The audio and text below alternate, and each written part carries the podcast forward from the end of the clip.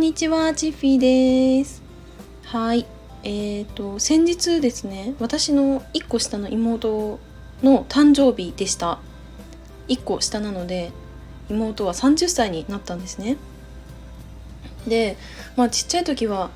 まあ私はね、いつも妹と比べられて、見た目も、えっ、ー、と、スポーツができるできないとかも。で、大学生になったら、大学院か。彼女が大学院になったら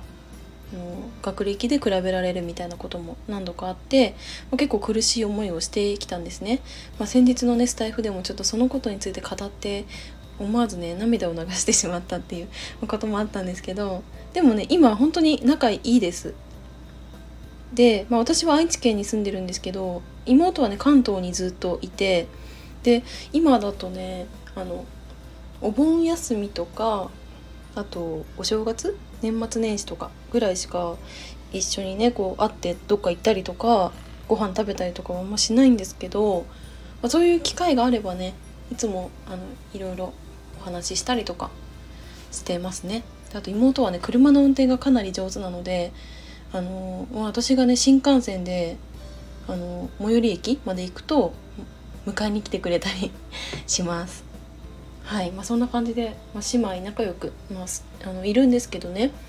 もう私が結構びっくりしたのが私ね結構愛知県に来る前ってあのうなぎが嫌いだったんですよ。いきなりうなぎの話になっちゃったんですけど。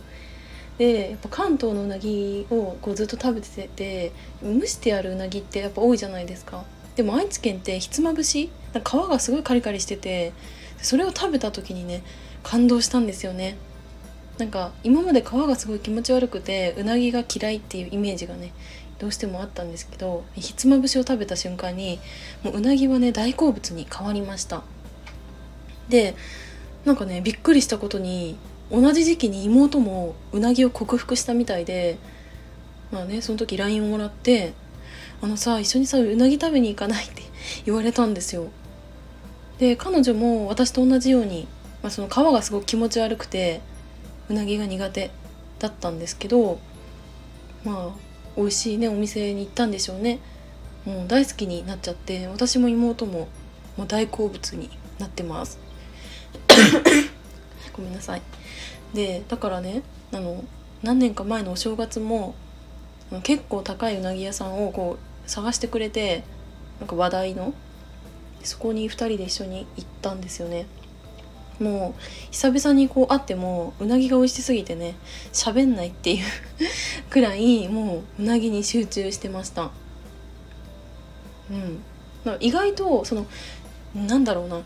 結構やっぱ似てないところも多くて見た目もそうだし、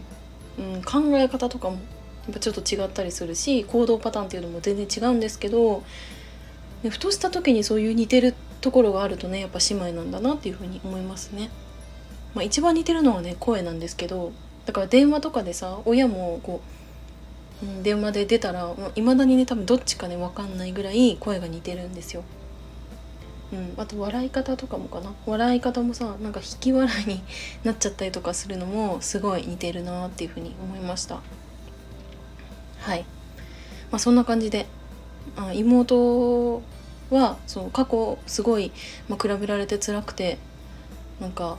そうあんまり一緒になんかいたら嫌な気持ちになるなっていうふうに思ってたんですけど、まあ、今はねすごいあ一緒に話してると楽だし、うん、楽しいなっていうふうに思いましたね。はいということで今回は、まあ、妹の誕生日からうなぎの話からいろいろ語ってみました。はい今日も最後までお付き合いいただきありがとうございました。バイバーイ